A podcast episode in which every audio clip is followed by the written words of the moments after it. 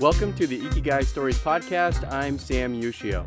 The goal of this podcast is to showcase people who are living with intention, working hard to align actions with priorities, and ultimately to provide a platform of inspiration for those seeking to live a life rooted in purpose. This guest is Josh Monuteaux, and it's really hard to define Josh, so I'll just start by saying he's a badass.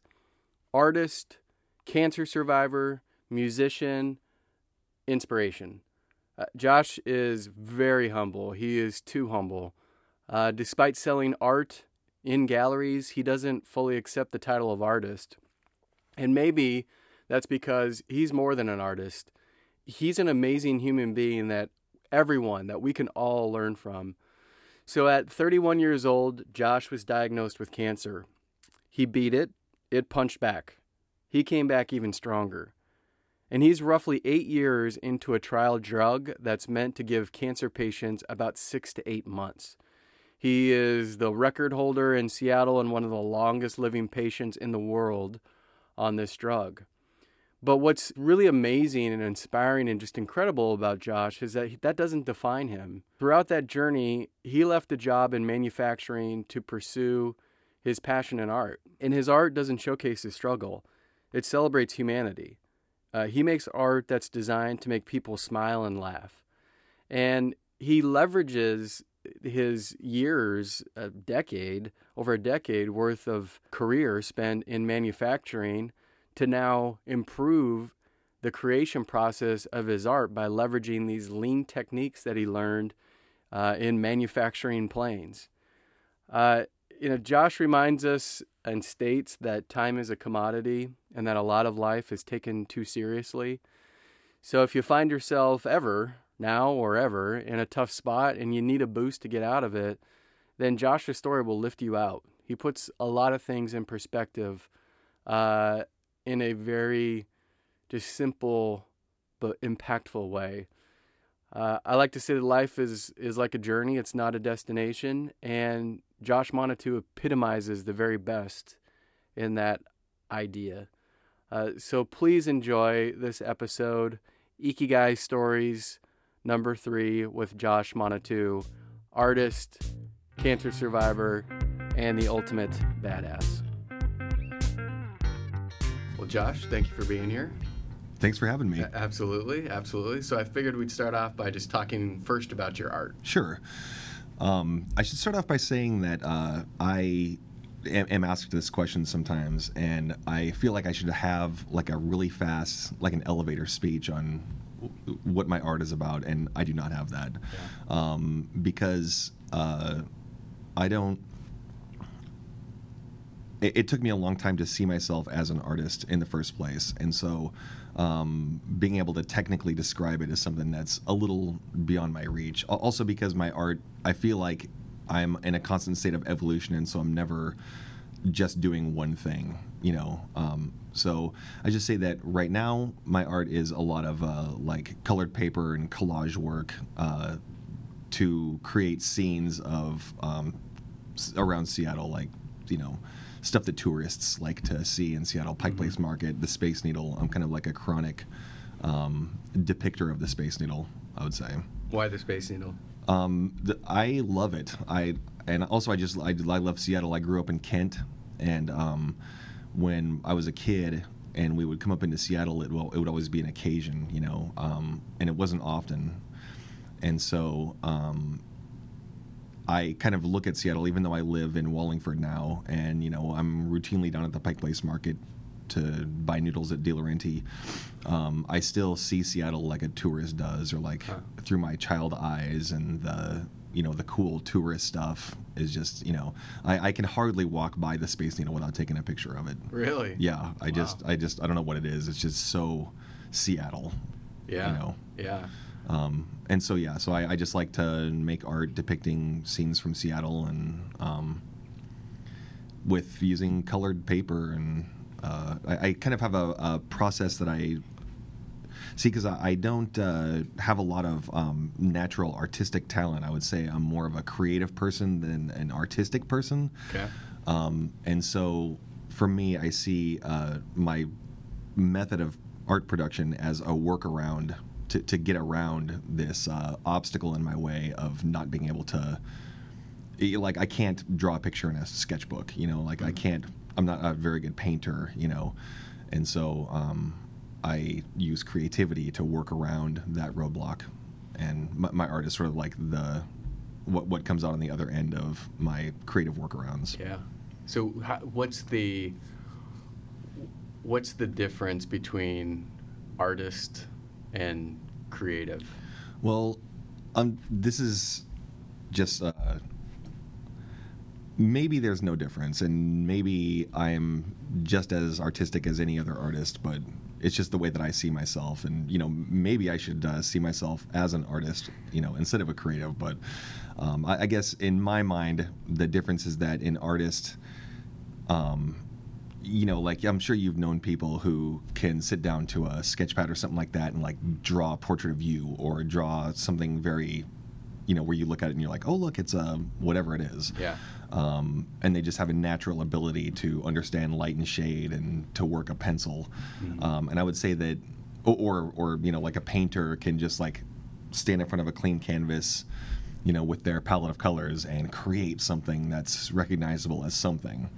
Um, and I, I, I just can't do that. I mean, I, I just I'm okay at drawing, but it's not anywhere near like what I would see as an artist.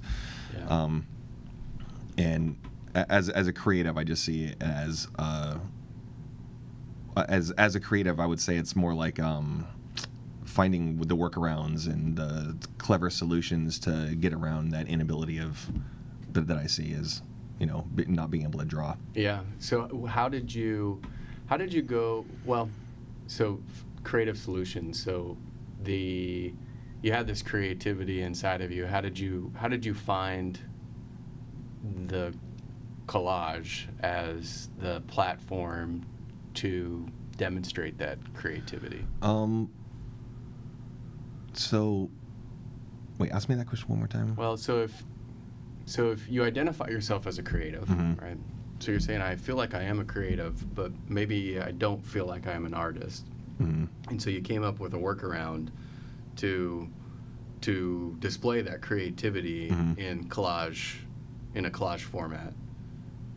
How did you find the collage as the platform to showcase Okay. your creativity? Um, I would say that it was mostly when I uh, discovered the usefulness of a projector.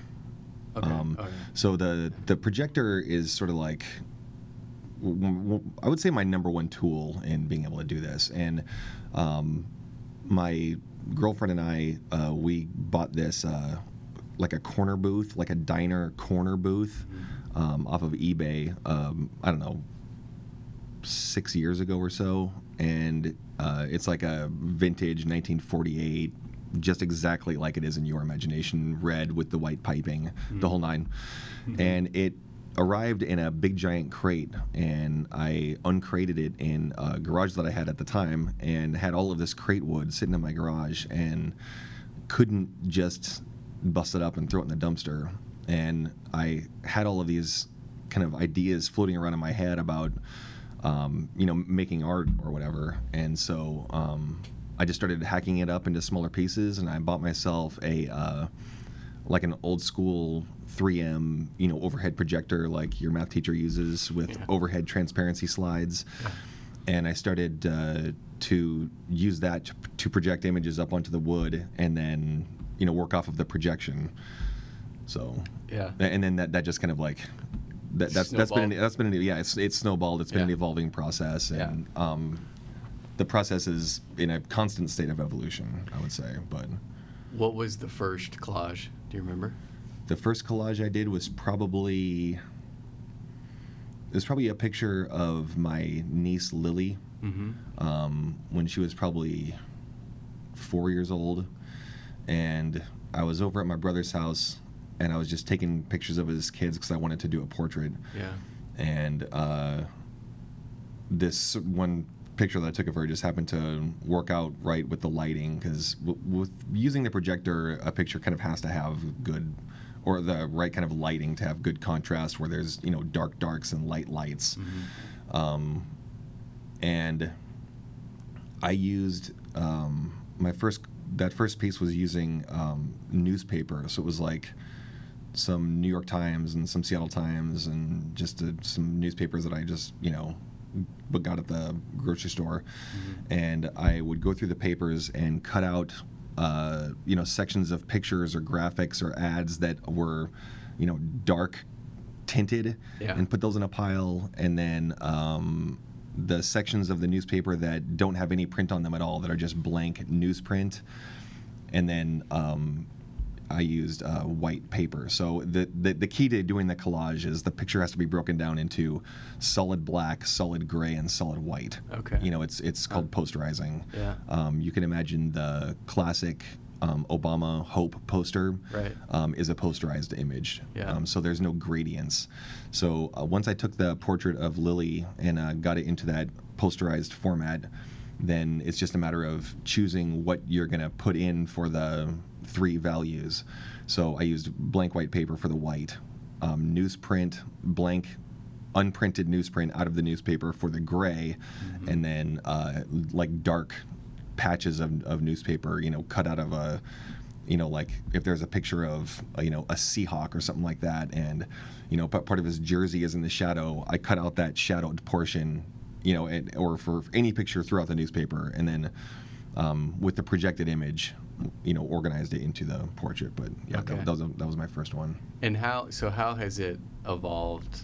Or I, I well, I, I mean, it, it's evolved at least one iteration. I don't know if there are multiple mm-hmm. iterations because the piece that I saw was with the stranger, and I believe it was from only one one um, episode or one weekly or mm-hmm. whatever those are called of the stranger. So are there? has it from that initial collage of Lily to what you're doing currently? Mm-hmm. Any of in between those two spaces? Are there multiple iterations, or what does that um, evolution look like? Well, uh, I started out with the newspaper, like I said. This I think it was the Seattle Times or the New York Times. Um, and then from there, the obvious next step was The Stranger for me because it's free and it's mm-hmm. very colorful. Yeah.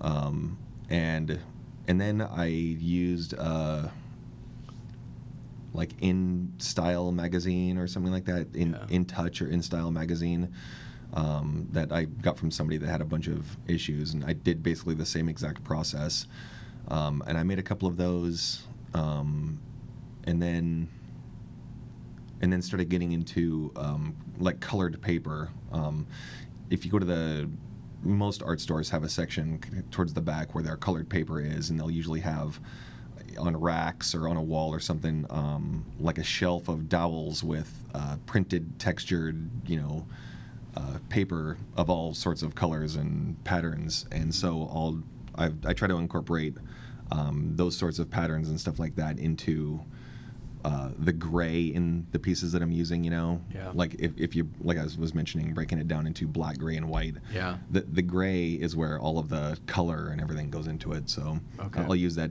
a lot of that patterned paper at the craft store for the gray.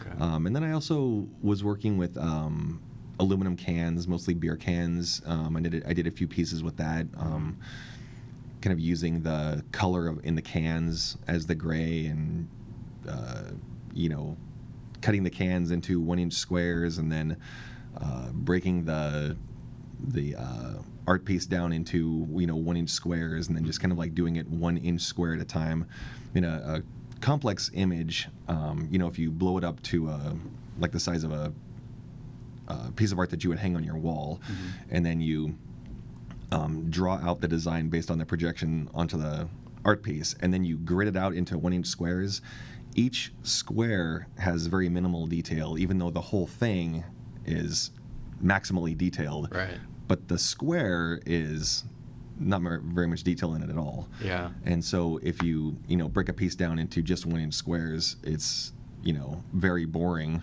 Yeah. But um, it's boring to do, I should say, to to create it. Um, but it creates a really cool effect. It, turns out, you know, where the color of the can is coming through and it's very um, bright and vivid because you know like Fremont Brewing has these you know really brilliant colors or or any number of beer cans really but um, yeah. Fremont was the first one that I did a piece that was strictly of that brand, and they actually donated about 200 empty cans, you know, Oh, yeah. from the factory without tops, Yeah. um, so that I could make an art piece out of them. But Which cans were you using? Do you remember, or was it just Um, all of them? It was a bunch of them. I it Yeah. was the Imperial IPA, the Interurban IPA, um, the summer, the summer ale or the, whatever it the is. yellow, the red, the Basically, yeah. Yeah. Well, The it was- blue. It was, like a blue, yeah, the green. universal pale, pale ale. Yeah. Um, yeah. yeah, the Universale, I think that's. Universal. Yeah. Yeah. Um, so yeah, I just try to, um, you know, look around at, you know, things in life that, you know, I, I try to like think about the things that people are throwing away, you know, Mhm. on a regular basis that have color in them or texture or, Yeah. you know, to try to see what I could, um, you know, re- repurpose. Yeah. Um, Yeah. So yeah. So Uh, is the process an actual? do- Is the actual the mechanics of the process? Do you focus on one inch at a time? Is that how you? Well, for the- grid it out in that way. For the, I mean, it's so. Um, for the like I've done, I would say that I would call them like gridded pieces. Mhm. Um, not all of my pieces are based on grids. Um, it's just something that I was kind of trying out. Um, I've, I've done several pieces uh, gridded like that. Mhm. Um, they're really time consuming to do, so I don't do it too much anymore. Um, I, I wouldn't say that I would never do another gridded piece, but um, but most of the art that I do is not gridded out. Okay. But you know, I, I I did do a few pieces like that. All the beer can pieces are pretty much gridded. So let's let's talk about the actual. Um, so we've talked a little bit about the mechanics of the piece. So Mhm. how do you act, how do you decide? Besides the Space Needle, because Mhm. the Space Needle has a special place. How do you decide what you're going to, who the collage is going to represent, or what it's going to represent if it's Mhm. not the Space Needle? Well, I I would say that like the Seattle scenes that I've been doing recently um, are recent. Uh, but before I was kind of obsessed with doing Seattle scenes, it was portraits, Mhm. and mostly I would just think of. Um, you know, just what I what I would want to hang on my wall, or the things that I think are cool, or whatever. You know, so Yeah. um, I did a piece uh, that's a picture from Pulp Fiction of um, Marcellus Wallace, the character Marcellus Wallace, and Butch, the Bruce Willis character. Um, just have you seen Pulp Fiction? Oh, yeah. Just when they are uh, they get to go into that pawn shop and the guy at the counter knocks them out, then they wake up with ball gags. And the, the picture is just when they're first waking up, and uh, I, I, I just I just love it. I just love you know, kind of those funky images and Yeah. you know, so I, I guess the answer to your question is um, mostly I, I pick things that I think people will just like. Yeah. Things that just you know would make somebody, you know, smile or laugh Yeah. or you know, sell. yeah, yeah. So there's the, the the images that I saw, and I so you've got them. You've got a lot of them on your website, or maybe, maybe all of them on your website. But um, you know, I saw Christopher Walken, Mhm. Eminem, Bruce Lee. I, I haven't done Um, an Eminem one. Oh, there was an Eminem. No. Who was it then? I don't know. I don't know. I I actually haven't added uh, pictures to my website. Marshall Marshall Mathers. No. Uh, I did a piece- Well, this is not on the website. This is what I saw at the coffee shop. Oh, at the coffee shop. But if you haven't done an Eminem, then it wasn't an Eminem. I'm trying to think of what was hanging there. There was Christopher Walken for sure. There Mhm. was Bruce Will or uh, Bruce Lee for sure. There was Data from Star Trek. yes, Mm-hmm. and I think there were two more, but I can't recall. I could have sworn there was an Eminem, but Eminem would be a good one. That's yeah, a good idea. Yeah. Yeah. Um, so are there are there categories that you're shooting for? So that then you have got you've got a Seahawks kind of genre, you've got a like a pop culture Mhm, mhm. type genre. Are there other categories that you have? Um, not really. I I did um a Bernie Sanders portrait, Mhm. um, but I, I'm not sure that I would do another politician. Yeah. You know, Yeah. um, I, I don't know. I just try to do whatever I think is kind of a striking image. You know, I just Yeah. uh, I don't. I'm not necessarily after you know doing musicians or just doing actors or something like Yeah. that. It's just. Um, just whatever strikes me, and, I- and I I tend not to plan out like uh, more than one piece in advance, um, mostly because I'm just not that organized. Um, you know, I mostly I'll I'll finish a piece and then as I'm finishing it, then I'll my brain will start to cycle through and you know think of what what's the next piece going to be, and if there's too big of a lag between finishing a piece and starting the next piece, then I dip into this really dark depression.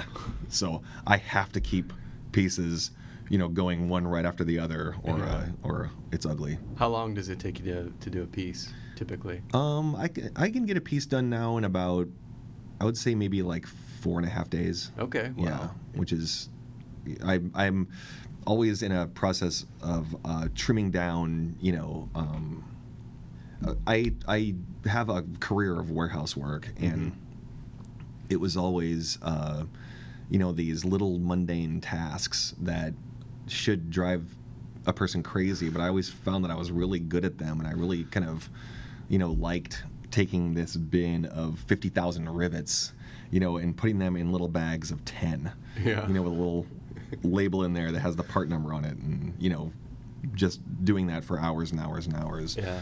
Um, a- and, also of taking this mundane task that I would be assigned to, and then finding a way to trim down, you know, like the number of movements that I make, you know, and, and really like like tighten up the process. And so I apply those same sorts of principles to my art making.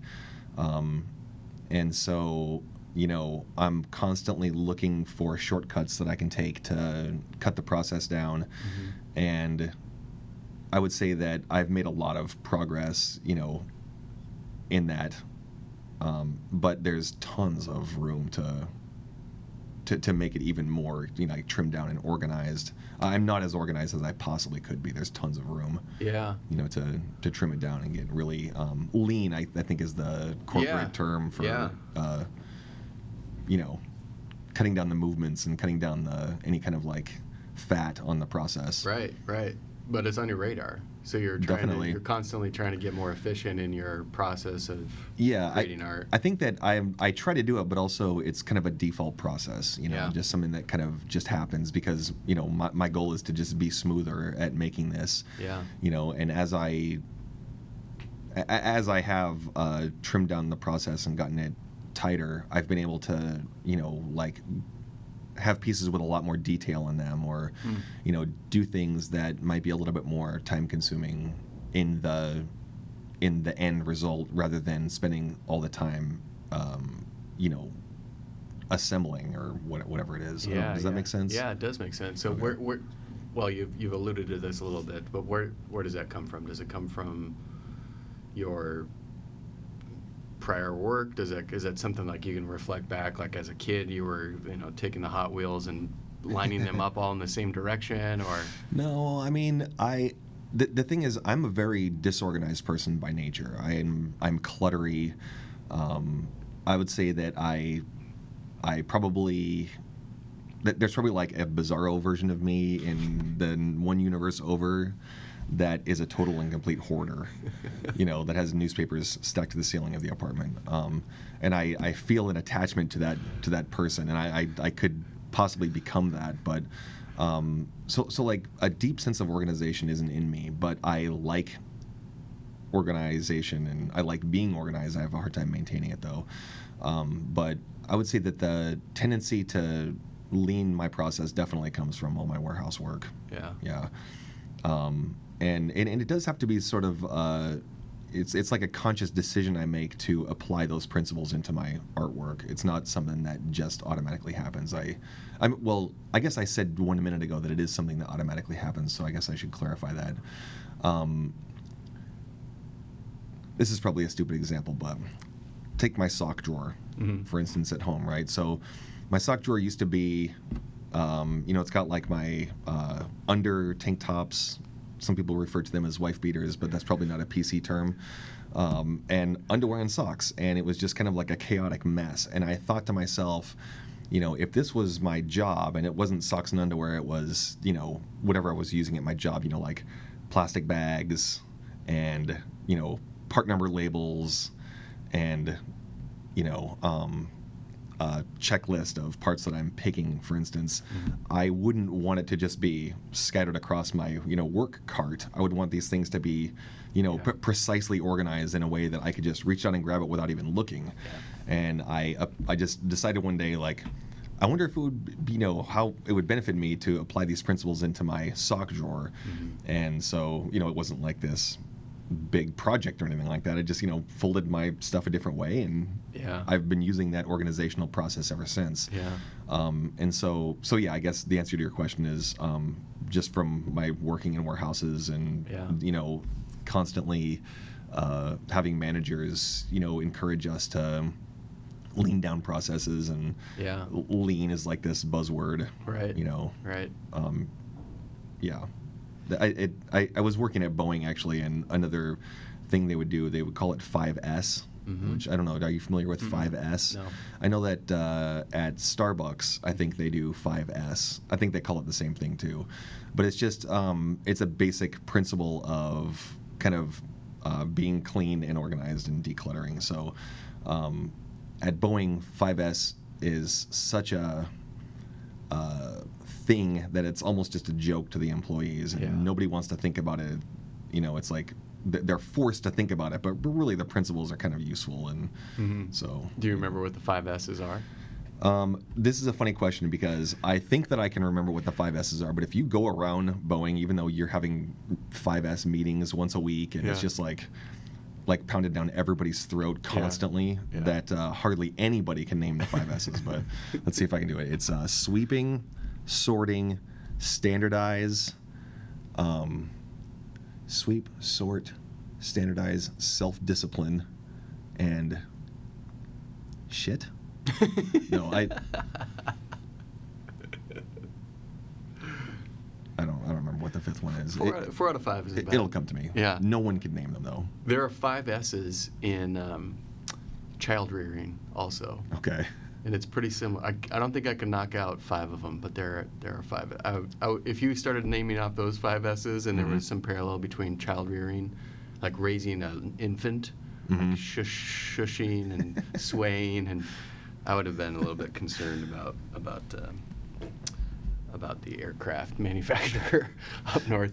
So can you talk about what you were doing there and just that, like that Mhm. that because you've talked a little bit about how it impacted you, but can you talk about just what what you're doing and Mm-hmm. um, your role at in manufacturing or Sure. at Boeing in particular?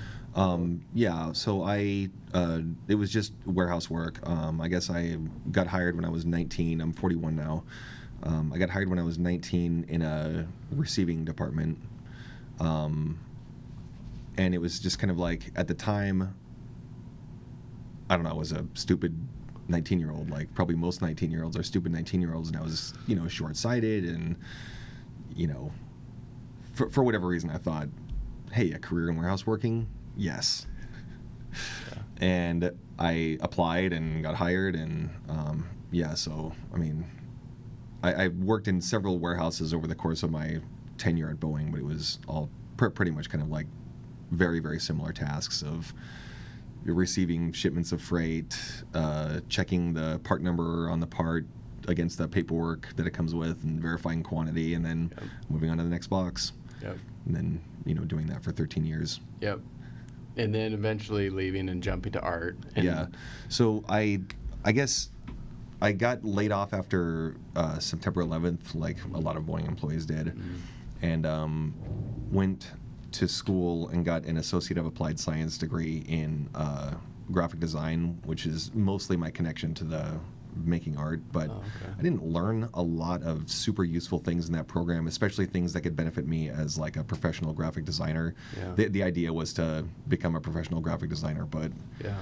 uh, you know, and, and in the economy at the time, I mean, the market was flooded with, you know, people looking for jobs and Mhm. graphic designers with master's degrees, you know, and I just was uh, not a good graphic designer, and I had no confidence whatsoever, and um, and so, uh, long story short, the company ended up ramping back up, and the union, you know, hired back everybody that got laid off, and that's how I was brought back to Boeing, and then, um, and then I don't know, four years ago or so now, um, I had this incident at work um, where I uh, accidentally ran a um, electric, sort of an electric forklift. Uh, I scraped it against an airplane wing. In a, in a in a situation where you know I had told my superiors a million times that hey you know what if we keep you know doing business like this somebody is going to end up running into this wing anyway Yeah, yeah. and I don't I don't want to like completely I mean I, I did it I Yeah. ran into that wing yeah, it was yeah, me right Yeah, yeah, yeah. um, yeah. it was my manager didn't do it yeah. um, but anyway, um, I am a marijuana smoker, Mm-hmm. and of course they sent me in for a P test, which came back very dirty, Mm-hmm. and they sent me home uh, for an unplanned five weeks off until my system could clean out, and then they could let me back into the company. Mm-hmm. Um, but while I was out on that leave was when, I, and I had been making art for maybe a year before that point, but that was when it really kind of hit me that you know this job isn't good for me and that um, i just couldn't spend my life d- doing that i just couldn't yeah. um, and so i just uh, that's when i kind of resolved to get out of it and try to find a, another way to to live my life Yeah, yeah.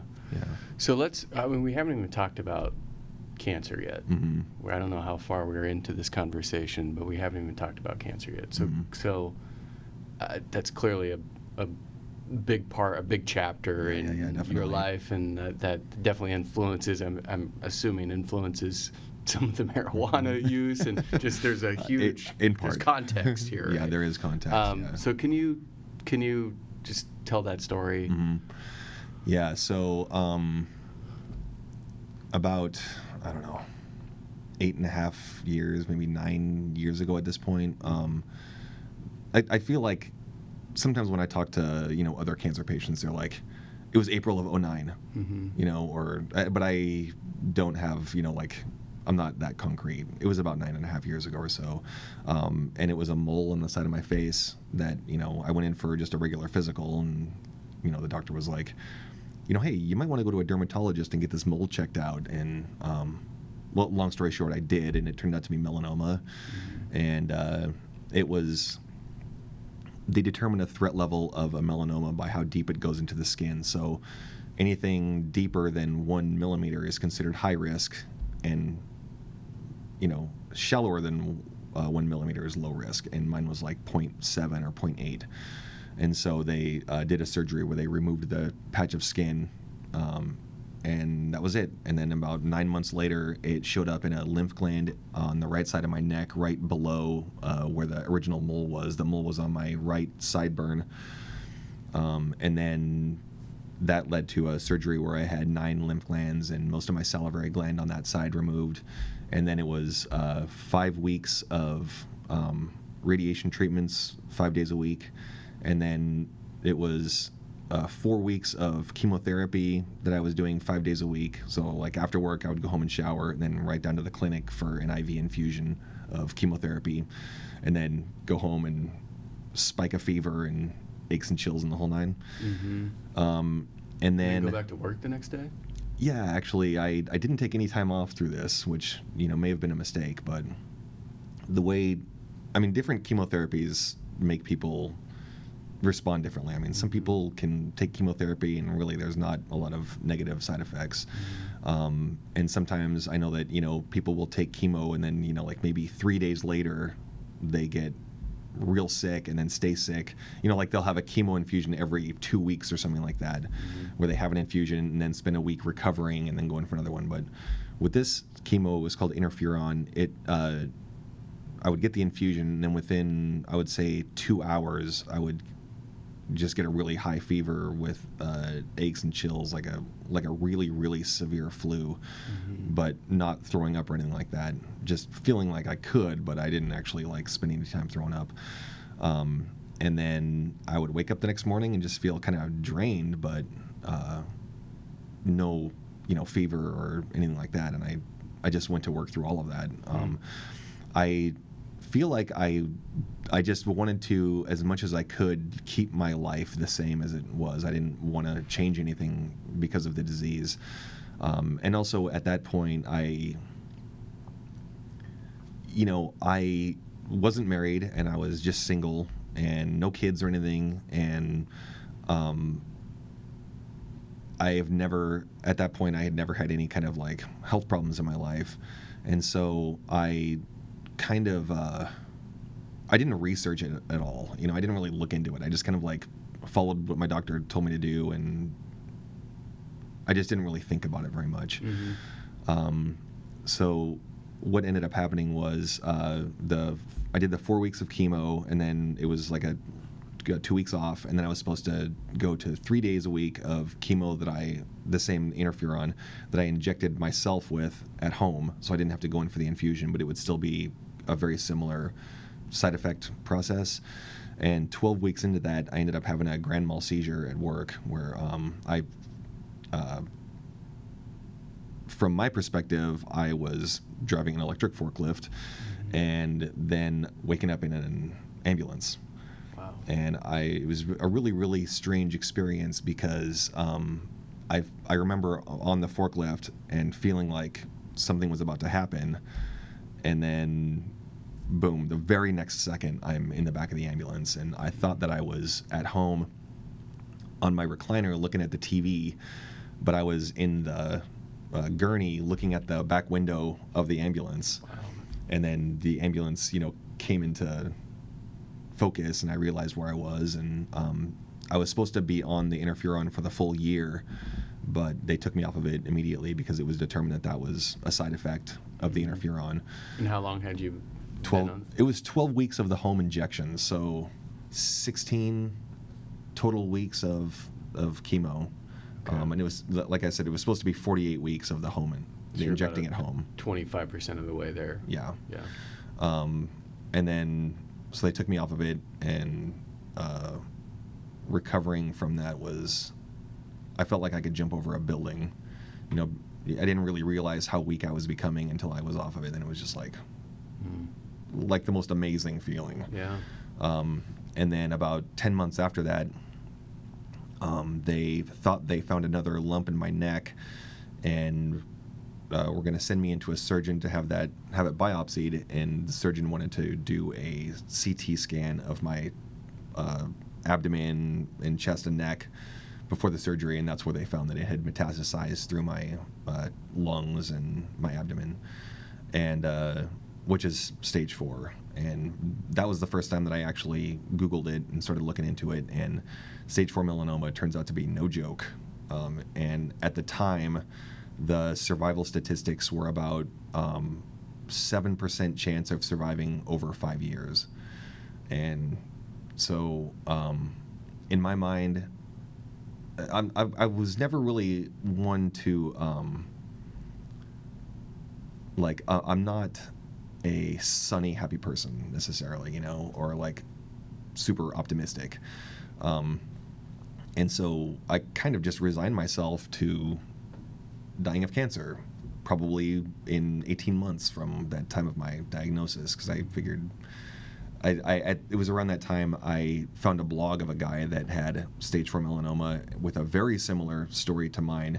His, I mean, as to where his first mole was, and then it where it went into his neck, and then it metastasized into his lungs and abdomen. Uh, he did the interferon for the full year, um, and then he got onto a research study that I'm actually involved in, uh, and he died. And I remember finding out that he died. It was like, you know, I kind of like calculated how far from his diagnosis did he make it, and kind of assigned that onto myself, and just started really like living as much as I possibly could. You know, I I I just, you know, I, I think that there's something lost when. Well, I I should say that everybody should go about, you know, their cancer experience in whatever way they feel that they should, and you know, some people that's being um, you know, stubborn against it and insisting that they will survive through it.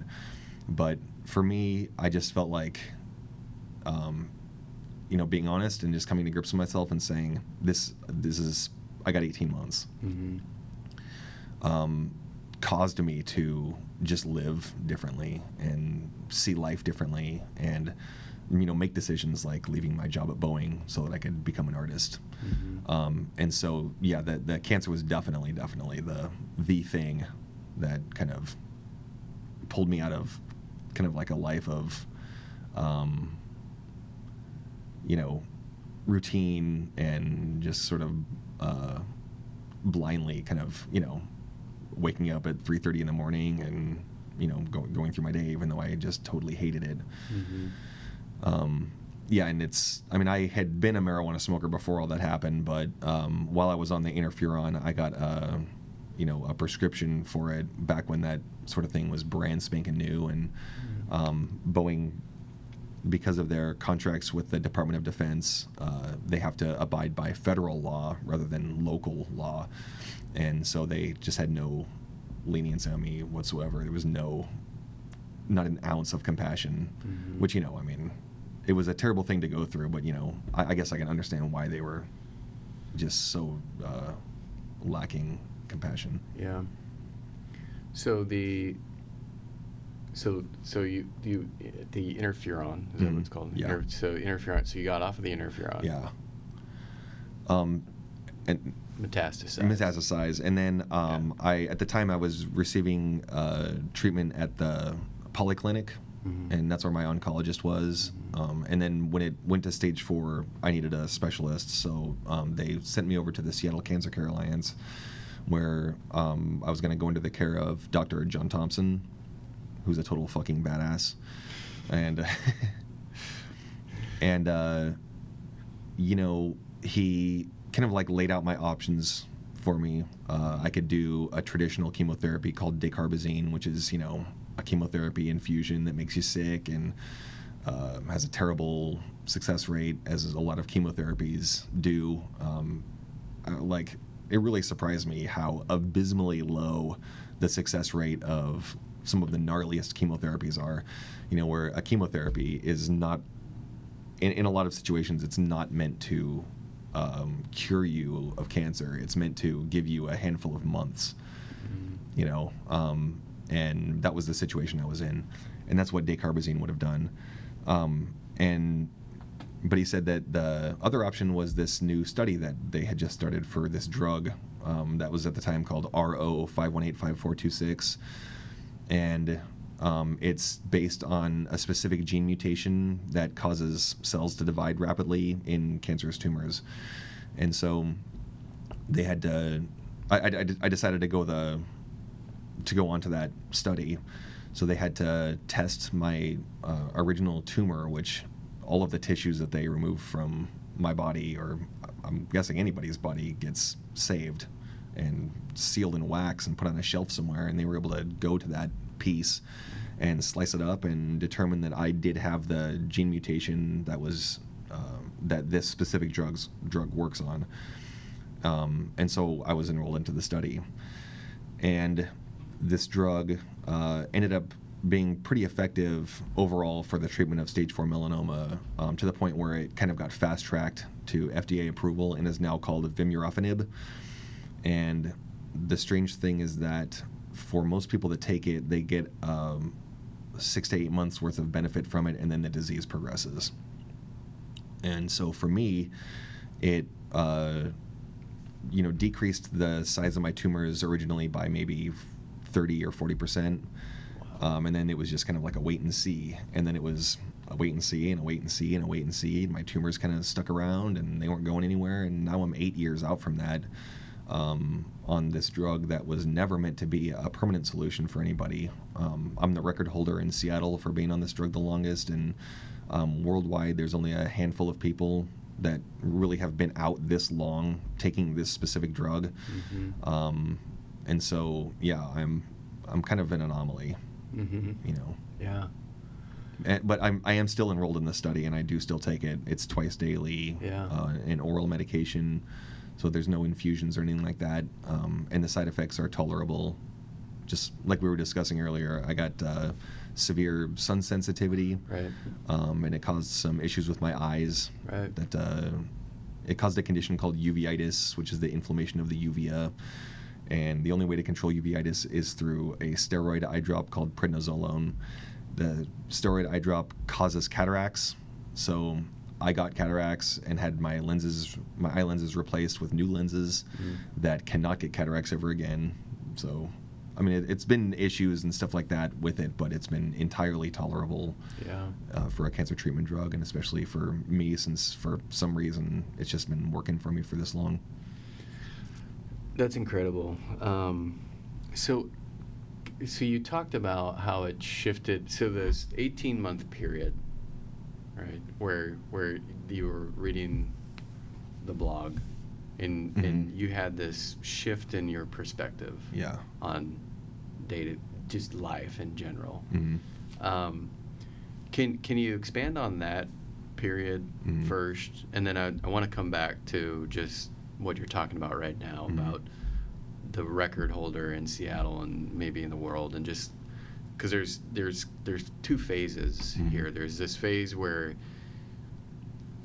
the way that I'm interpreting it is um, you have this. Um, well, I'd noted that you had written profound freedom on Mhm. your on your website. Like you just had this profound freedom, right? So Yeah. I think that's probably in reference to this Mhm. 18 month phrase, and then I'm you're it. I'm assuming you're living that in a more deep, rich, meaningful way post that 18 month phase. Mhm. But can you talk about just that that 18 month time of life? Yeah, um, I would say that it was sort of like uh, there was no, um, you know, like getting the news that.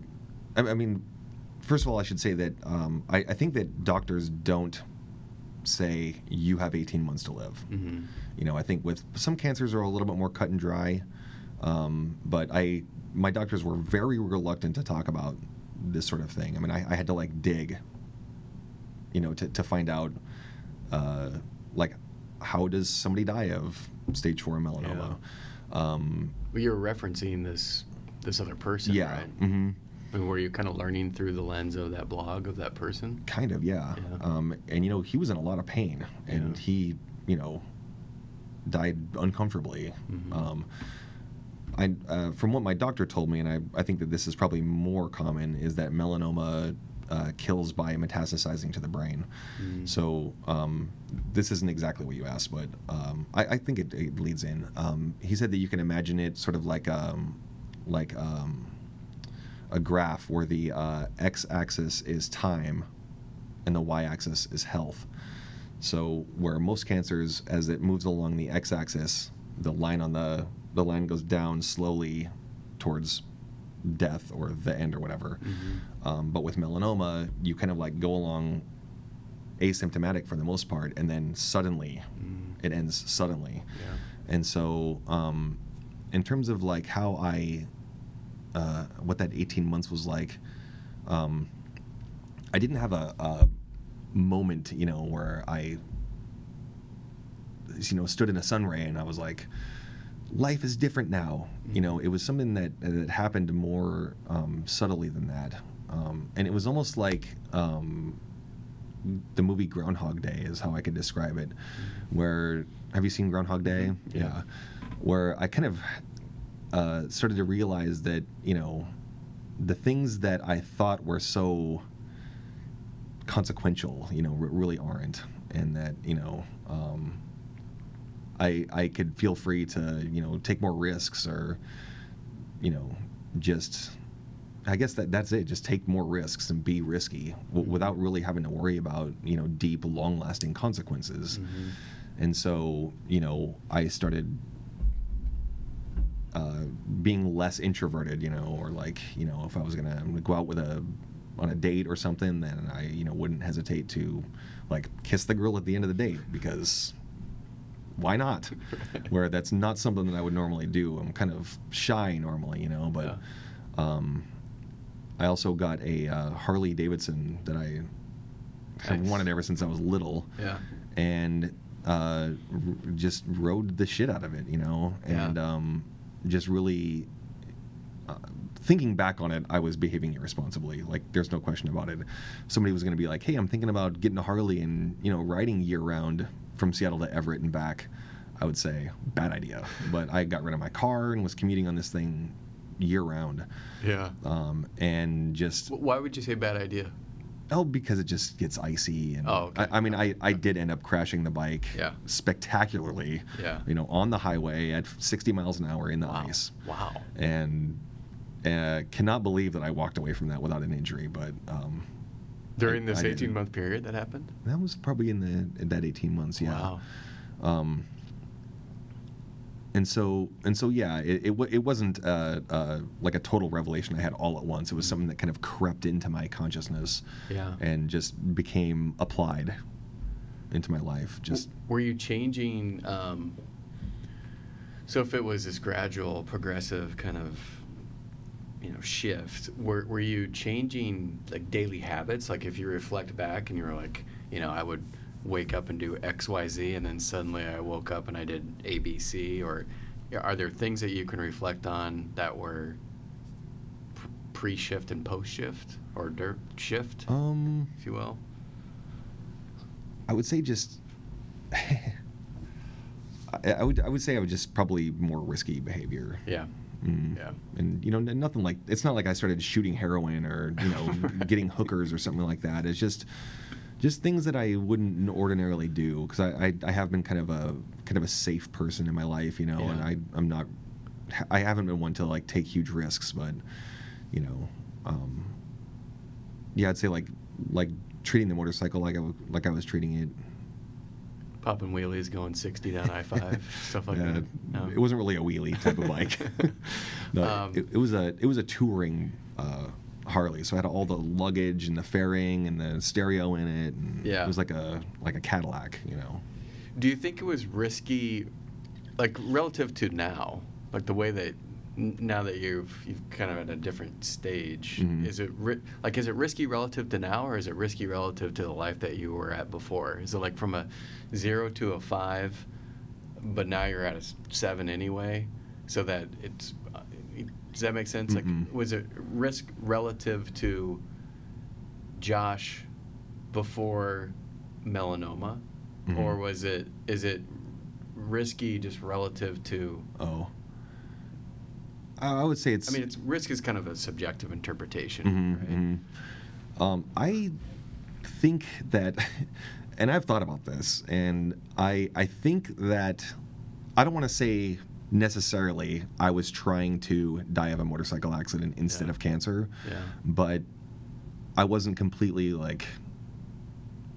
I, I I wasn't. I mean, obviously, riding a motorcycle, l- literally while it's snowing, you know, is is, you know, living in a way that's like I would rather die of a motorcycle crash. You know, um, so it's definitely risky in compared to just overall what people would say is Yeah. is risky behavior, Yeah. and and certainly when it came to you know the way that I was living. Yeah. But you know, it was more than the motorcycle. Like I said, it was just how I was, you know, behaving with, you know, um, you know, women that I was attracted to, and not, not like I was a total monster about it or anything like that, but just being a little bit um, free. Yeah. I would say that that's the better term to use it. Yeah, I was, yeah, I was yeah. just a little bit more free to just kind of, you know, throw the shackles of my previous self off and just try, you know, w- what is it like to be the guy that you know initiates the kiss at the end of the date. Right. You know. Right. Right.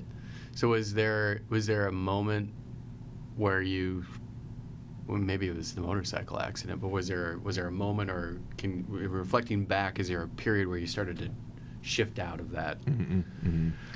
risky Um, mindset? probably the motorcycle accident had a big had a big thing to do with that. wake up call. Yeah, I mean, um, at the time, the bike was obviously. I, I mean, it, it. I couldn't just you know continue riding. The bike Mhm. was totally trashed. Yeah. Um, but it was repairable, so I, you know, it went to the Harley shop, and I had like a month and a half of no bike, and I had to, you know, get a car, and um, in that window of time until I got the bike back, um, I was able to think about the accident, you know, and and uh, when I got the bike back, as you can imagine, it was just kind of a different story, and I was, um, you know, not entirely scared of it, but it changed the way that I, the way that I rode and the way that I saw myself as a biker. Um, but, but I would say that overall, um, I think it was just as my diagnosis became more normalized to myself, you know, and not such a shocking thing anymore. And um, I got into a really serious relationship with um, Laura, who I'm dating. You know, she's my girlfriend now, but you know, we've been together for so long, and I love her so much. Girlfriend seems like a shallow term to use, but you know, we aren't married, but she's absolutely the most amazing human being I've ever met. I hope she's listening to this right now, Laura. I love you so much. Shout out to Laura. yeah, I love. She's amazing. Um, but I feel like having her in my life kind of grounded me and, Mm. and helped me to rein it in a little bit. Yeah. And, um, but I- I mean, at the same time, there's still things that I do, you know, with her. Like we go backpacking, Mhm. you know, that I, I probably I've always you know wanted to take myself seriously as a backpacker, but really never you know got into it until she came into my life, and now you know we're you know spending a week in the woods, you know, and just like hiking a hundred miles, and it's Mhm. just she's amazing. Yeah. So I, I think that the the motorcycle and kind of the behavior that was risky, like in an immediate sort of level, and now it's more things that, you know, like doing the backpacking trips. Yeah. I, I see her as you know m- maybe that's the risky part of it, or Yeah. or you know leaving my job at Boeing was probably a risky maneuver, Mhm. um, where I'm making decisions that uh, I wouldn't have made otherwise that are risky, but not that are going to kill me Right. violently. Right. Yeah. Right. Well, I mean, I- I think you referenced this earlier. I mean, it's probably part of the um, part of the process of processing having cancer, right? You Mhm. had said I, everyone has a different way of dealing with it and coping with it, and you know, I, that I'm guessing that was your way of of Yeah. dealing with it. hmm Yeah. You mean like riding the bike through the winter and stuff like that? Yeah, yeah, Definitely. Um, it was. I, I remember at that time I I had found this counselor that I was working with, mhm. and uh, you know, really just talking a lot about the motorcycle and what it meant to me, and you know, it was really like, I think the bike was was key for me in, in getting getting through at least those first you know couple of years. Yeah. Was Mhm. it? It was like a tangible depiction of this so. profound freedom that you're talking about. Um, I would say that it was kind of like, yeah, it was like that, but it was also, and maybe this is something that I'm just now realizing, but it was also kind of like a tangible um, threat to my life, you know, Mhm. that that maybe that you could control, that I, I, I mean, in theory. s- yeah, s- for the not- most part, I mean, except for that one time, Right. Right. uh, that I could not control it. Um, but yeah, I, I feel like maybe the motorcycle was like a, like, an analogy for the cancer or something Yeah. like that. That Yeah. was, you know, I don't know, I don't know. yeah. but uh, yeah. Does that answer your question? Yeah, it does. Okay. It does. Uh, so, so how about now? Like, how what? What does your what does life look like for you? Like, what's your perspective on life now, knowing that? Well, just uh, uh, actually, I don't want to couch it anyway. Just what's your Mhm. perspective on life now? Well, I would say that uh, r- right now I'm living in my most favorite era of my life. I- I've said this before, but I'm like, I'm in my most favorite era of my life right now, and even saying that makes me it makes me worry for the future. Mhm. But I think that it will only get better from here. That's what I'm planning on. Um, So why is it the, why is it your most favorite vintage? just because I am, you know, make, making the artwork now, and you know, Laura's in my life, and the activities that we do, and you know, it's. I mean, we do we do backpacking, but also she brings just so much into my life. Um, like I was never, you know, we, didn't. I, I I grew up. We weren't living in abject poverty, but you know, we were probably a lower class family, and we never traveled. I never rode in an airplane with my family Mhm. and with Laura, you know, I we we take a trip once a year out to just a different destination. This year we went to New Orleans, Mhm. you know, and she just uh, uh, like she shows life to me, you know, and um, and that is uh, it's been very major having her having her in my life, um, and I don't spend any time really obsessing over my cancer diagnosis, um, partially just because it's been so long. I've been living with this, you know, for eight or nine years now, and um, I think that it's possible that I'll probably still die of cancer, um, but you know, you might die of cancer, or and I don't know. Life is pretty uncertain, and so I just you know live like life is uncertain. I think you know maybe we should all be living like life is uncertain. Yeah. Yeah. But um, yeah, I I don't know. I I kind of mentioned this before, but um, like I. I haven't really been uh, like a very optimistic person. I would I would say that I've been probably depressive through my life. Um, you know, I've been on and off antidepressant medication. Um, you know, leading up to the cancer experience. Um, and I wouldn't say that I'm cured off of being depressive because I still have all those tendencies and stuff like that. But um, uh, being on this side of the cancer diagnosis in you know the last eight and a half years um, has certainly turned that into something different. You know, Yeah. and it's it's still it's still there, but it's just something that's different. I feel like I just cope with it better now. Do you feel like you're an optimistic person now? Um, I think that uh, I wouldn't say at my core I'm an optimistic person, but I'm getting better at um, inserting optimism. You know, it's like, um,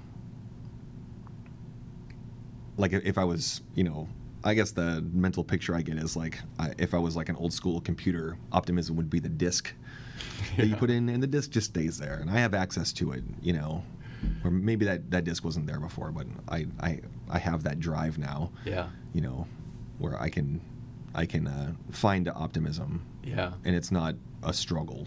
Yeah. You know. So But- what what what is the disc, or what represents the disc in life for you? Oh, um, what represents the disc? I would say just the temporary nature of things, and Mhm. you know, realizing that, uh, you know, walking around with a pessimistic attitude and everything like that just doesn't help anything. You know, nothing really gets accomplished with that, and um, optimism is just obviously the complete opposite of that. I feel like you know it just keeps doors open, Yeah. you know. Does that make sense? It does make sense. When you're creating your art, hmm do, do you have to put the disc in, the optimism disc in, or is your art? So I, I am novice when it comes to art Mhm. at best. I took an art history class in in, in college, so Mhm. I, I do have a, a fond memories of of uh, of that class. But beyond that, I don't know anything about art. I appreciate art, but I don't know anything Mhm. about art.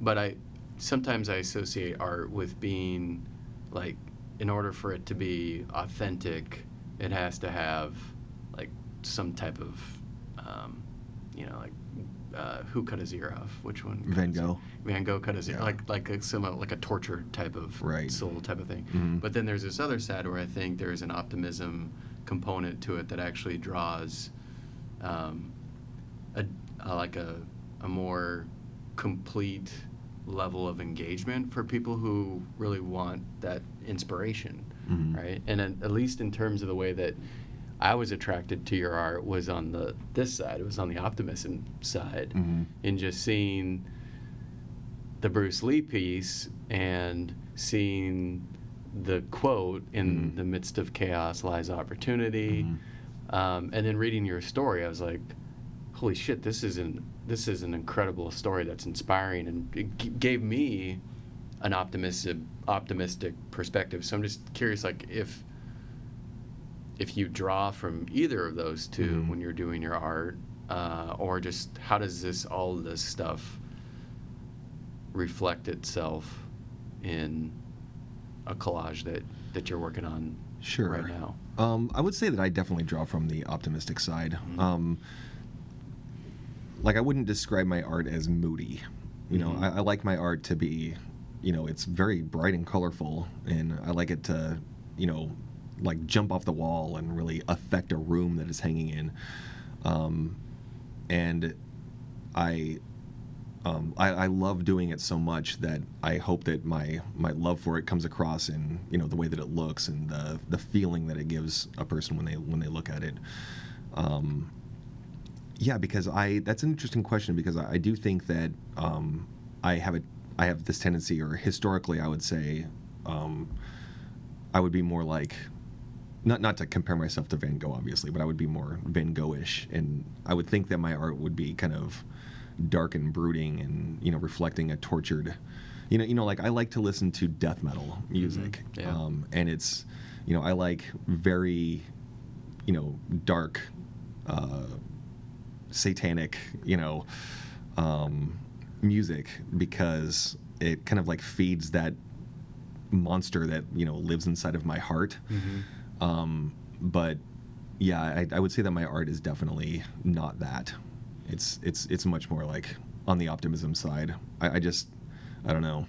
So Well- do you listen to that music while you're creating a collage of I like, do. Dolly Parton smiling? Yeah, yeah, and not entirely, Yeah. but it is, it's part of it. I mean, Yeah. I yeah, it's part of it. The, the the music is almost like like gas in my gas tank. You know, it's like it's like the thing that moves my arms and legs. Yeah. You know, Yeah. and um, and, and it's not. I don't just you know like pound death metal into my ears all the hours that I'm making art, but um, I don't shy away from it. Yeah. I mean, I I do like all sorts of different kinds of music, but Yeah. um, I, I do feel like like there's this is a little overly dramatic, but um, like there's a darkness in my soul. You know what I mean? But it's not. I don't feel necessarily that that is manifested in my artwork. I think that it manifests in other ways, probably through the music that I listen to. Yeah. Yeah, I mean when I I haven't seen all of your art. I've, Well, Mhm. actually I've seen a lot of it on your website. Mhm.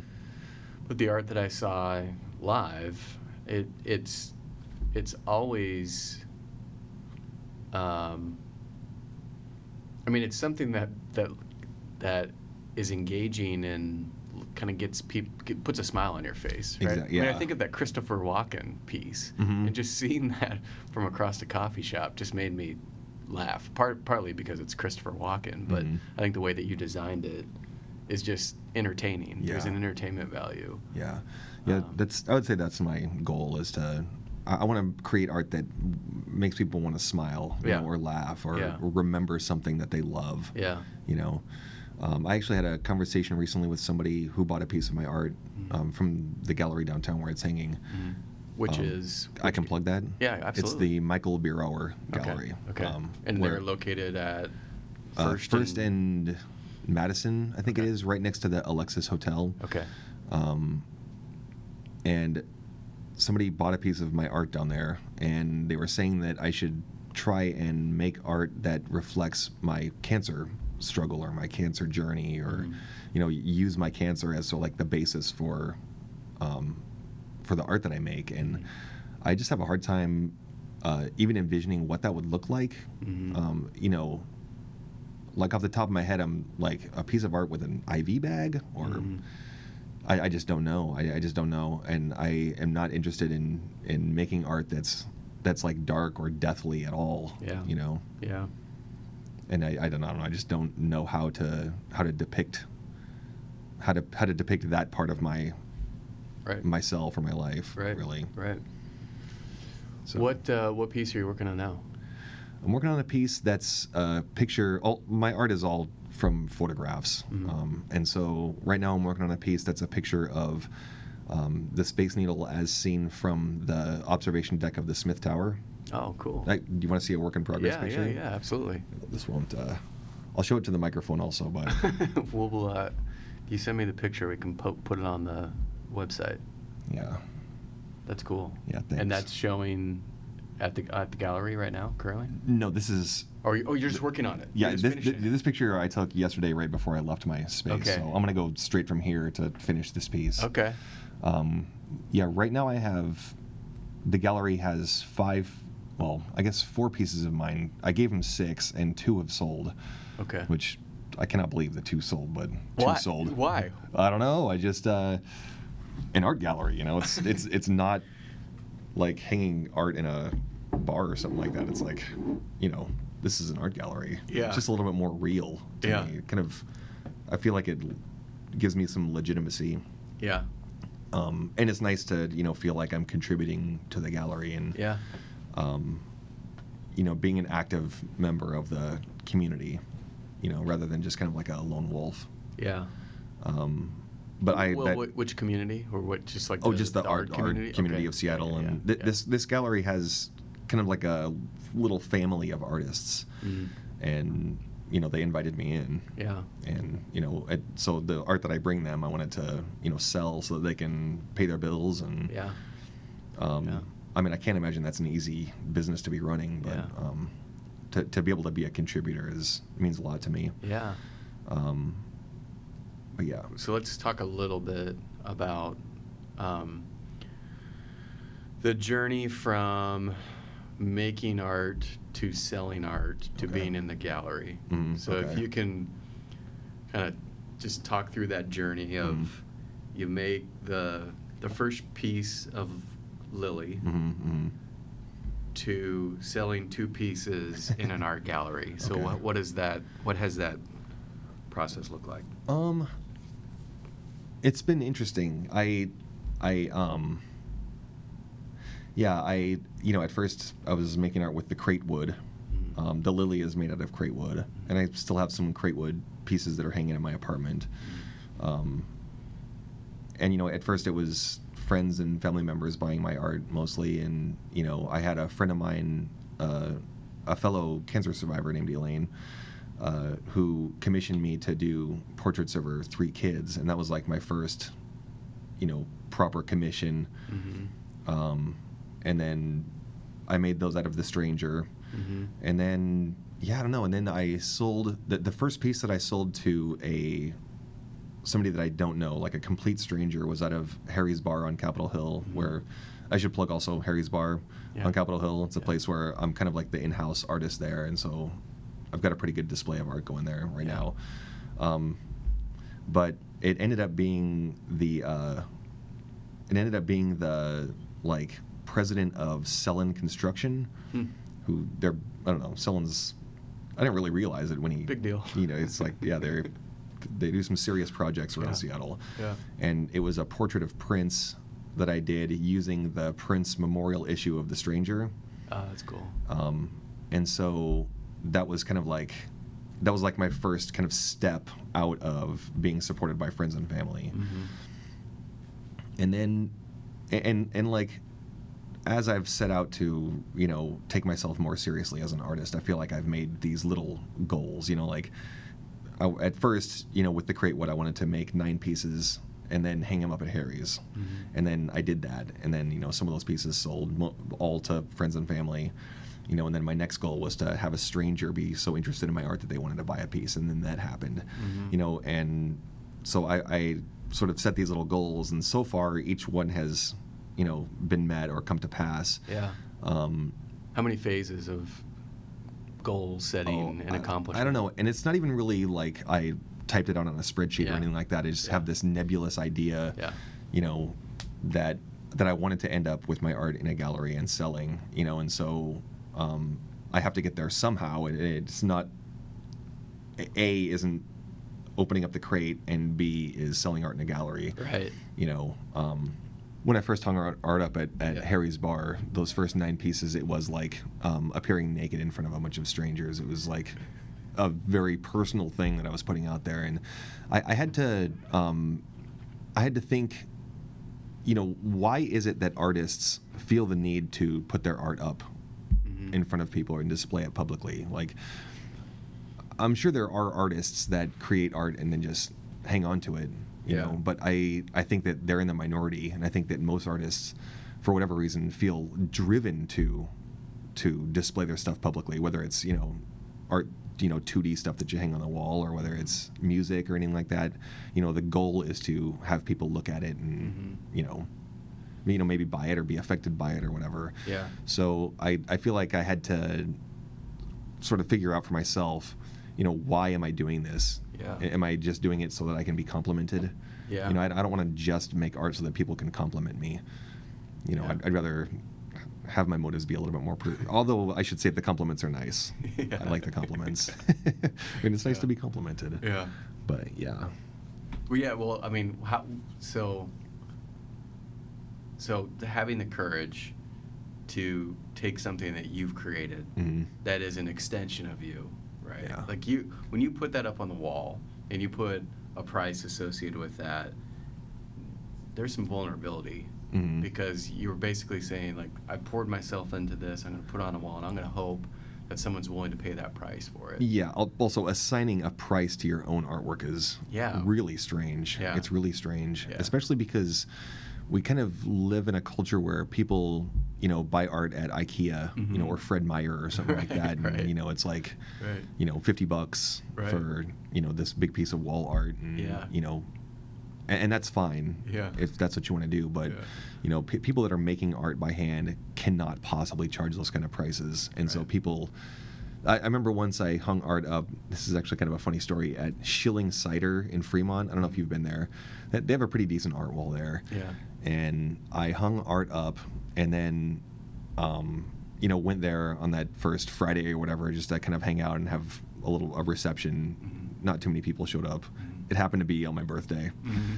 And um, I got there a little early, and I'm kind of sitting there drinking a cider, and there's some um, people at the next table over who don't know who I am, who are looking up at this art, and it's got like the art wall is on one side of the place, and then just directly opposite of the art wall is like a big refrigerator filled with bottled cider. You know, Mhm. like probably a thousand bottles of cider. And this guy, he looks at the this one piece that I have, you know, and he's like, God, I can't believe how much art costs. You, you think you could have this one piece of art or all this cider? and everybody at the table kind of looks at the art and then points at the cider case while I'm sitting right there, you know. And so, so yeah, it's there's a self consciousness about, you know, saying that my art is worth, you know, hundreds of dollars. Yeah. But you know, Yeah. you, you have to you have to just step forward and just you know like you just have to step up and do it. right.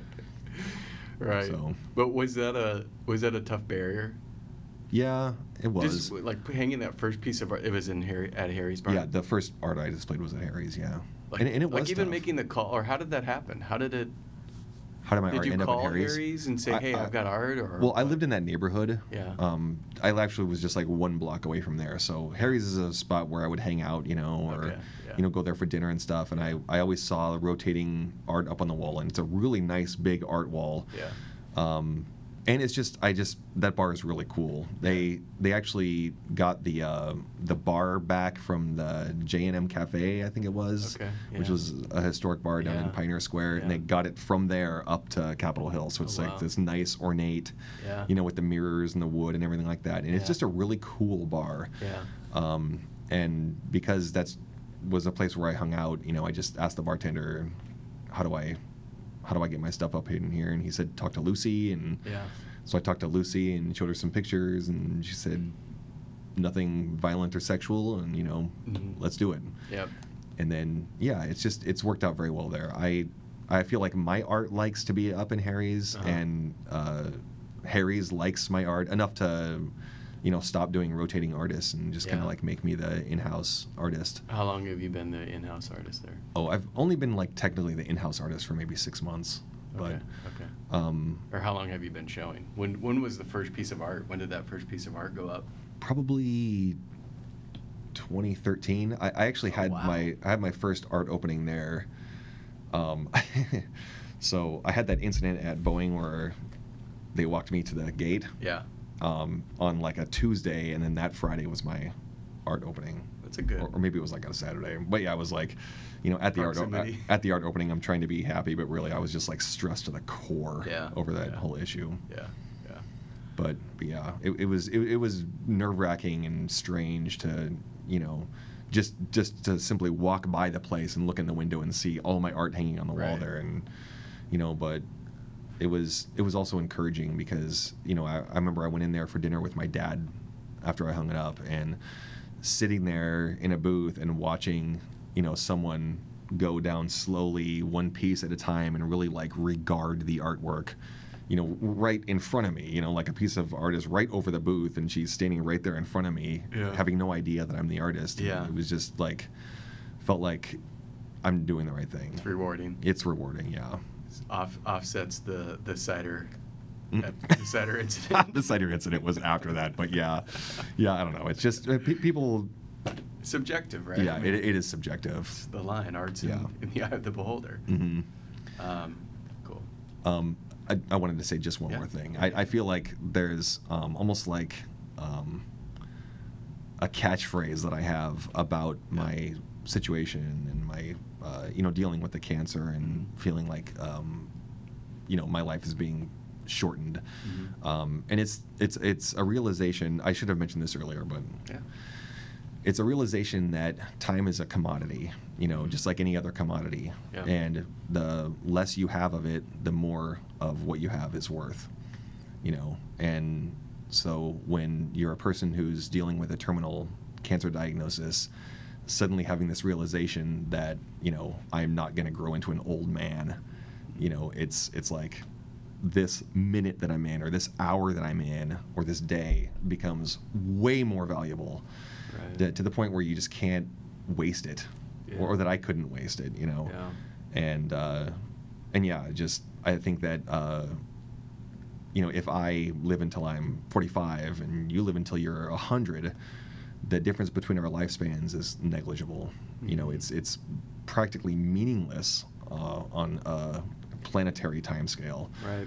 you know and and w- we don't necessarily live our lives on a planetary time scale but i do feel like everybody's got numbered days you know and every single minute that counts down is just one more minute leading to your death Mm-hmm. you know and um, having it be shoved in your face like in a terminal diagnosis way forces you into realizing that but it's something that everybody can realize because everybody's you know walking around with a ticking clock in the background Right. it's just realizing that Right. and then realizing that that really like this minute that you're in that you're occupying right now is just so precious Right.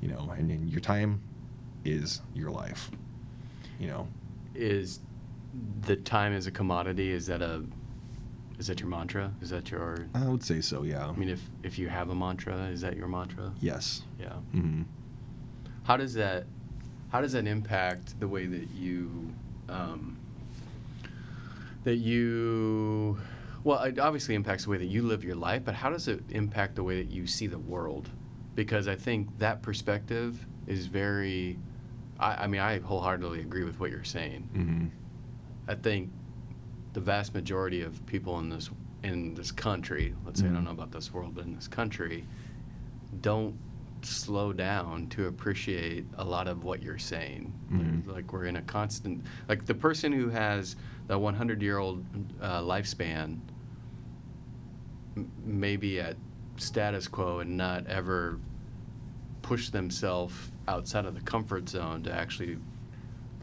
find fulfillment or be rewarded in the way that you found fulfillment and rewards by Mhm. ha- seeing your art up on a wall and seeing a stranger go up and appreciate it or actually have that stranger buy that art. Mhm.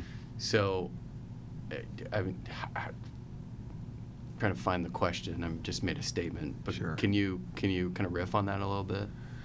Um, well, I mean, I think that it makes me into a more patient person. Mhm. Um, I mean, I the thing is, I do still have you know like um, tendencies to to be impatient. You know, like uh, um, my inner monologue is very rude. You know, sometimes, especially like driving. You know, like uh, I can remember there was a comedian. I was, I think it was a uh, Louis C.K. that was talking about how when he's driving, you know, and somebody just does something like, you know, like you're behind someone and they slow down for a right turn and then decide not to take the right and keep driving, and you're like, you fucking idiot. But if you're, you know, at the grocery store, you know, and somebody is walking slowly down the aisle, you wouldn't just tell the person, fuck you. Um, but I, I think that that you know it, it helps me to to you know um, not be that way and to, Yeah. to just kind of relax a little bit. You know, like I don't. Yeah. n- nothing is really that urgent. You know, to where I have to get so worked up about the smallest little things. Yeah. So you're somewhat empathetic. What's the Mhm. byproduct of your patience is that you're empathetic. Mhm. It's not like you're intentionally trying to be empathetic, per se. Is that right? I mean, I would. It's You're just taking things less serious. Yeah, definitely. Well, it's like the right amount of serious. Is Yeah, probably it- the right way to say it. I think it goes back to that Groundhog Day analogy. You know, Yeah. like how seriously do we really have to take this? Right. You know, Right. some level of seriousness, especially like if you've got kids or whatever. Yeah.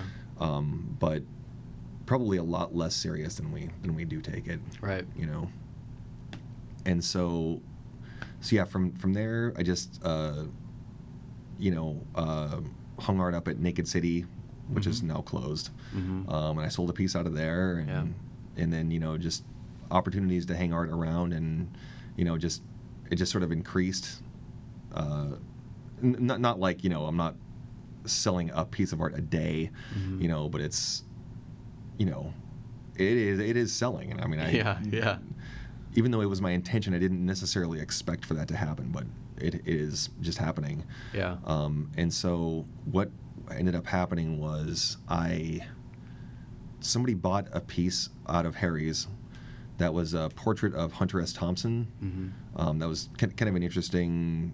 It was a picture of him, uh, kind of like looking off with a cigarette, and then um, it was divided, and then it was a mirror image of the same picture done in negative. So it was like a landscape piece where one side was the picture, and then the other side was negative and Mhm. reversed Yeah.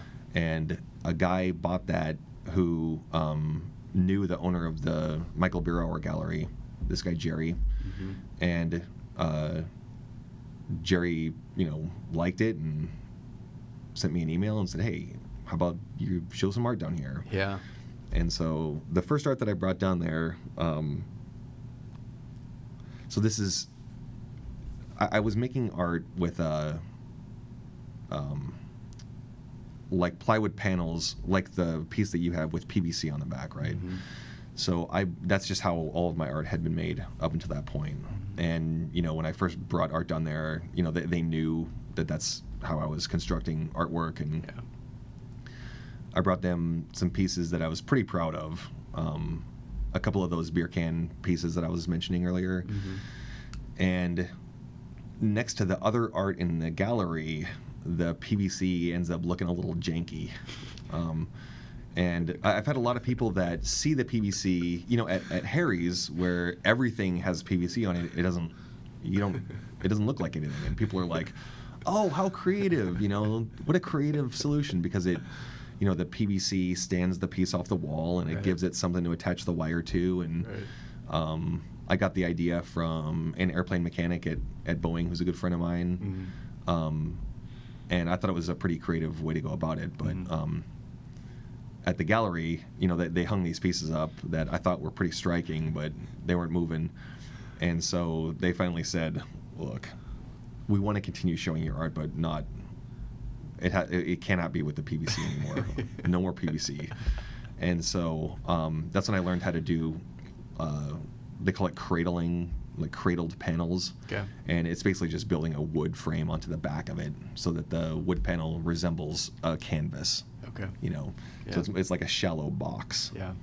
Yeah. And so I, you know, got a, a miter saw and set it up in the basement of uh, Laura's sister and her husband. Mhm. And so that's kind of like my wood shop now. And so um, I go over there and I build a frame and then let the glue dry for 24 hours and then move it over to my studio. And um, so my, my kind of my first batch of properly cradled panels um, is what's at the gallery now. And you've sold two of six. Two of six, yeah. Wow. And one of the six I only brought down because it was a completed piece, but I wasn't I wasn't happy with it. Yeah. So where do you? What's next? I mean, where now? So you've got these nebulous goals, Mhm, right? mhm. So what's the next nebulous goal that's bouncing around in your head after you've sold two of six pieces Mhm. in an established gallery Mhm. in a major metropolitan? I mean, what's what's the next thing? Um, I think my next goal is to just um, just to be um, more prolific and to just Mhm. like the process of leaning down my you know my art making to try to you know Yeah. get that down so where I can make my pieces a little bit faster and just continuing to give art to the gallery and hang art up Mhm. at Harry's and uh, become more self-sufficient. Like I want to, I want this to be uh, the only way that I make money. Mhm. You know. Yeah. And you know, like I don't know, just just to become more legitimate. Yeah. Um, which isn't something that's a black and white issue. You know, it's it's it's a gradient that I, you know, it's hard to notice until it suddenly is there. Yeah. You know, but Does that mean more galleries? Or- Um, probably. The the thing about the gallery is that they have stipulations Mhm. about where I can show art and Yeah. stuff like that. So, um, as long as I have an active contract going with the Michael Birawer Gallery, I can't show any of the cradled panels um, in the city of Seattle, Gotcha. except for Harry's. They wrote it into the contract for me, Gotcha. and and Yeah. except for the PVC framed stuff. Yep. Um, so I mean, I would be open to working with more galleries, but Mhm. obviously not while I'm. At, at least I would be open to working with more galleries and any gallery outside the city, um, or in the city when I'm not on the contract with the Michael Birawer Gallery. Yeah. But um, I, I guess a shorter term goal, I guess, sort of the in between thing, is just to be uh, prolific, Mhm. and every three or four pieces that I complete, just you know, bringing them right down to the gallery, and you know, I can only be the featured artist, you know, every now and again in the gallery, but I can have art in there, Mhm. you know, as often as they want to hang it. Yeah. And if you know, if I'm selling art, then they're more incentivized to display my stuff, and so Yeah. I think just to just to be, I, I want it to be sort of like, um, you know, just a process where I make a piece and then give it to the gallery. Yeah. And the gallery hangs it for however long, and then you know at some point if it doesn't sell, they give it back to me, and then I maybe collect up. 10 pieces and then go to Harry's bar and do like a swap out Oh, of the of the wall there you know Yeah. Yeah. Yeah. and and I want to be looking for more opportunities and stuff like that. But for, for right now, my goal is to just be productive through the gallery, and then from the gallery to Harry's, Yeah. and then from Harry's to a bargain bin. Do you, do you, if do you will will you create art, commissioned art? So if someone has a picture that they Mhm. want something created, Yeah. will you do that? Mm-hmm. Okay. Yeah. And I, I've I've done that. Uh, the last commission piece that I did was um, it was a picture. It was kind of a cool picture of um, four guys in baseball jerseys with numbers on the back. Mhm. It was a picture from the back as they're standing. Uh, like in front of a chain link fence, looking out onto a baseball diamond, Oh, that's cool. and I made it out of the Stranger. Yeah. but It turned out really good. I was super Yeah. happy with it. Yeah. the client was happy. And so yeah, I would definitely entertain uh, commissions. So if someone's listening and they want a piece of art created, Mm-hmm. There's probably at least two things. If someone's listening and they're at an art gallery outside of Seattle and they want commissioned art or they want art, hmm Oh, I can I can do commissions while I'm or hanging sorry, out in the yeah, gallery. not- yeah, yeah, that's I phrased that in, uh, uh, poorly. So if someone is out in a gallery outside of Seattle and they're interested in your art, pause. or uh, someone wants commissioned art anywhere in the world, Mhm. Seattle or outside of Mhm. Seattle, how do they get in touch with you? or, or the universe. Or the universe. Yeah, I'm, I'm like someone in the moon, on the moon, uh, someone on Mars. I'm branching out. You're you're Yeah. going you're going global. You're going to the to the galaxy. hmm So how do they how do they get in touch with you? Um, yeah, how do they get in touch with you? Um, it, through my email address, which is uh, seattle252 at gmail.com. Okay. Um, and I work off of photographs, like I was mentioning, and uh, I'm pretty flexible in terms of what photographs I can use, but it's best if you know there's good lighting in the picture, and you know Okay. it, it's not like uh, there just has to be good contrast. So the the more like white whites and black blacks Mhm. in the picture, the better off. Okay. So And- I, I can't do every picture, but certainly the majority Okay. Uh, and then your website. Is also plug your website. yeah, it's my name joshuamonuteaux.com. Okay. M O N U T E A U X, Okay. which will probably be on the title of this podcast. Yeah, we'll we'll put it in the um, in the show notes. And this was great, man. I really appreciate you sharing your story. Absolutely. And uh, it's inspiring, and uh, I'm excited to uh, continue to watch your watch your star rise, man. Cool, this man. Is, Thanks. Uh, this is great. Yeah, this was fun. I really appreciate it. I really Yeah. appreciate the opportunity to come in here and, and do this. This was fun. Absolutely, man.